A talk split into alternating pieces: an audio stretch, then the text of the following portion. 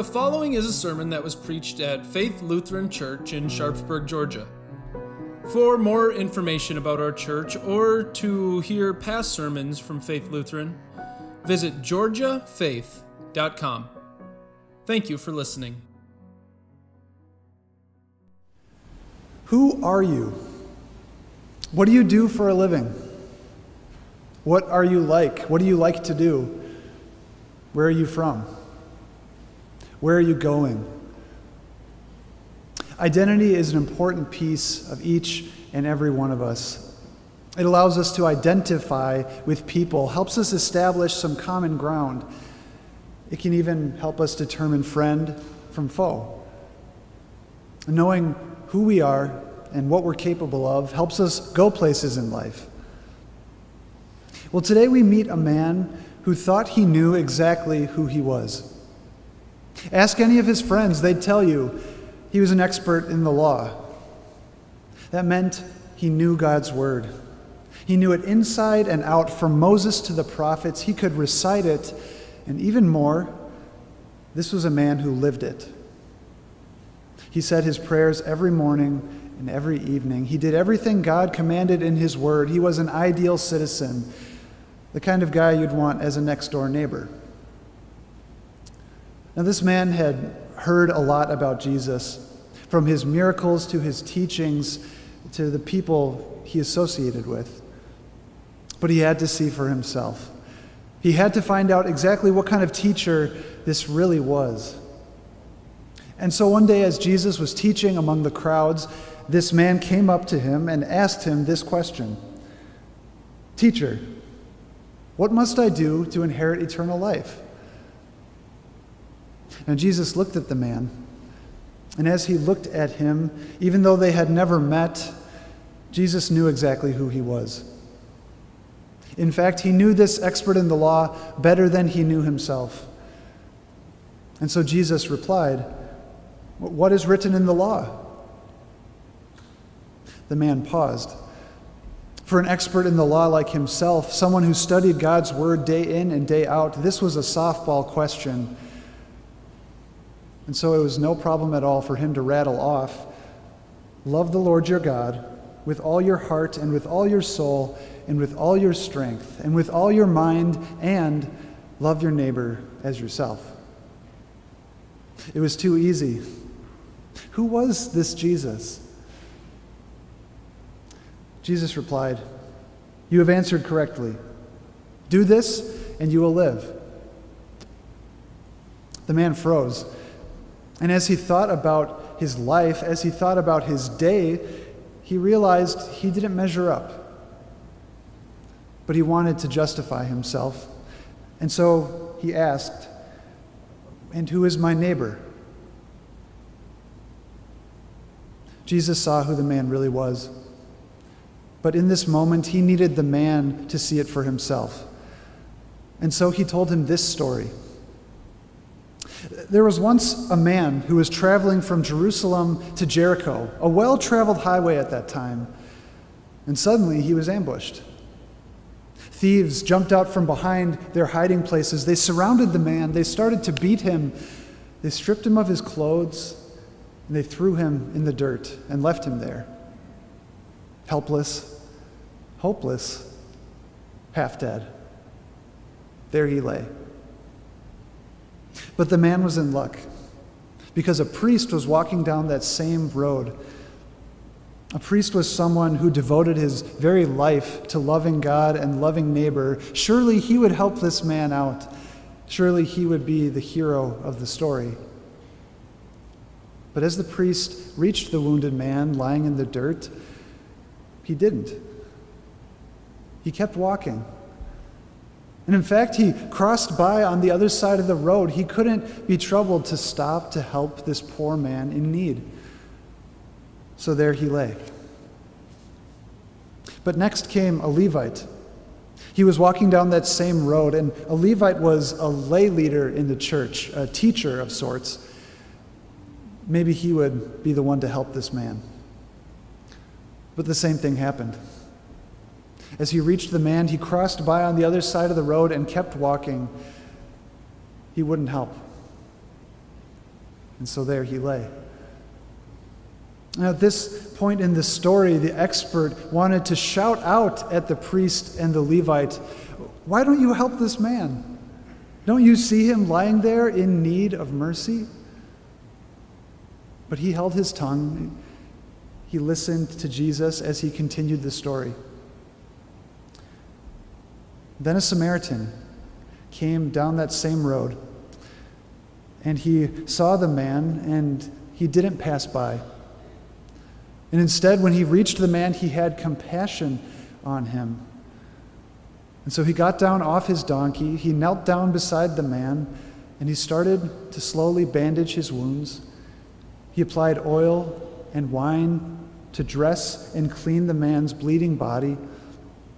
And then he picked the man up, put him on his own donkey, and then led him to an inn. He continued to take care of him. And the next day, he took out two denarii, about two days' wages, and he paid for the man's stay at the inn. He even told the innkeeper that any extra charge needed to care for this man, he would come back and pay for it himself. All of this for a stranger, a wounded man, somebody he had never even met before. The expert in the law was puzzled. In fact, he couldn't believe what he had just heard. A Samaritan? An Israelite wannabe? Once cut from the same cloth, but an Israelite who had intermarried with the heathen nations around them? His people hated the Samaritans. The Samaritans hated his people back. Why couldn't the hero have been somebody else? Why couldn't it have been anyone else? Jesus could tell that the expert in the law was struggling to understand the story. And so he asked him, Which of these three do you think was a neighbor to the man who fell into the hands of robbers? The expert replied, The one who had mercy on him. Jesus told him, Go and do likewise. It's such a strange story, isn't it? The expert in the law never would have expected a twist ending like that, where his own worst enemy, a Samaritan, would be the hero. And when Jesus asked who the real neighbor was, the expert in the law couldn't even bring himself to say the Samaritan. But even he had to admit the priest and the Levite had failed this man. The Samaritan had proved himself to be the true neighbor. But why did Jesus tell this story? It's because Jesus could see the heart of this man, and he needed the man to see who he really was for himself. You see, on the outside, everyone saw an expert in the law, someone who studied God's word and did his best to obey it. But as Jesus peered into the man's heart, he could see that the man didn't know the first thing about the law. The only thing was, the man thought he could get to heaven on his own. By being the perfect neighbor, by studying God's law, by giving his best. The problem was, he didn't even know who his neighbor was. He needed to be taught who his neighbor was in reality because his definition of neighbor was so small. In his heart, not everyone was his neighbor. Maybe the priest was. Maybe the Levite was his neighbor. People who looked like him, talked like him, worshiped like him. But the Samaritan? Could there be someone more different? Did God really want him to be a neighbor to someone like that? That's why Jesus told this story. Because this expert in the law needed to be taught this kind of love. He couldn't imagine a love that could stretch across cultural boundaries to reach someone like a Samaritan. He needed to see things from a different perspective. He needed to see just how much he failed to keep God's law in reality. He needed to see his true identity. That in reality, he was just like the man laying in the dirt, helpless, hopeless. in need of mercy. And today, that's the perspective God needs us to see too.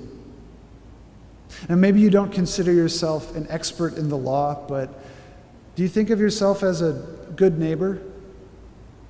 Think about it. You live a decent life, you do more good than bad. At least you're better than people you hear on the news. But is there a Samaritan in your life? Is there someone you just couldn't imagine yourself helping? And if you pictured them on that road from Jerusalem to Jericho, what would you do? The thing is, just as the expert in the law found out, it's easy to love people who are like us.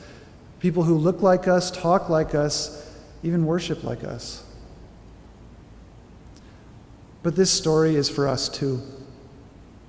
Jesus tells us this story because we need to stand in the road too. We need to be there on that stretch of road from Jerusalem to Jericho. And we need to understand who we are without Jesus, without help, without hope, in need of mercy. That's exactly where God needs us to be. We need to stand there in the road because that's where we meet the one who had mercy on us because we too were saved by someone unexpected. And his journey led him from Bethlehem to Jerusalem, from a crude cradle to a cross. When he saw us, he didn't pass by, he had compassion on us. And when no one else could help us, Jesus did. And he went above and beyond. Just like the Samaritan knelt down bandaged the man up, put him on his donkey, and paid for his stay at the inn. Jesus was wounded so that you could be healed. And when life is hard, Jesus picks you up and carries you through those times when you don't think you can take another step. And what's more, Jesus has paid your way to heaven, not with gold or silver, but with his holy, precious blood. Because his love for you has no boundaries. His love for you doesn't look for a cost. His love for you doesn't look away. Instead, his love looks for a neighbor at all times. He looks at you and sees someone precious. And so, questions like, Who are you? Where are you going?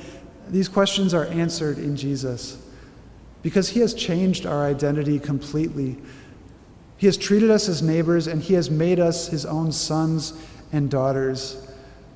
And that's all that matters. It doesn't matter who you are or what you've done anymore. It matters who Jesus is and what He's done in your place.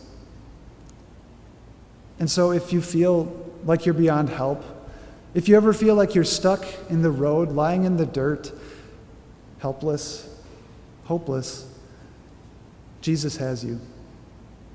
He died for you, and He won't leave you on the side of the road. Now, I wonder how that man who was wounded would have felt when he woke up in the inn. When he was finally well enough to open his eyes again, what would he have asked the innkeeper? I know one thing the innkeeper would have had quite the story to tell the story of one who showed mercy a stranger who showed unconditional love and asked for nothing in return. That would have given the wounded man enough to ponder for the rest of his life. A stranger, a Samaritan, he did all that for me. Why? His life would never be the same. And in fact, every time he would uh, go across that path from Jerusalem to Jericho, he would have seen that spot and remembered what had happened there how he was beaten and left for dead, but how he was given life and mercy. Is your life the same? Now that we've met Jesus, the one who has showed us mercy, how has your life changed? The thing is, as we walk through life, there will be plenty of opportunities to share that same love with others. Maybe it'll be by just holding their hand or being with them, sitting next to them through a tough time. Maybe it'll be just by looking at someone, and instead of seeing your differences, you see someone that Jesus died for. But, dear friends, no matter where life's road takes you, remember your identity in Christ. Jesus takes away the impossible burden of obeying the law perfectly. And so now we are free. Free to live as His redeemed children, free to love others the way He has loved us. All of this because we've met the one who had mercy. Amen.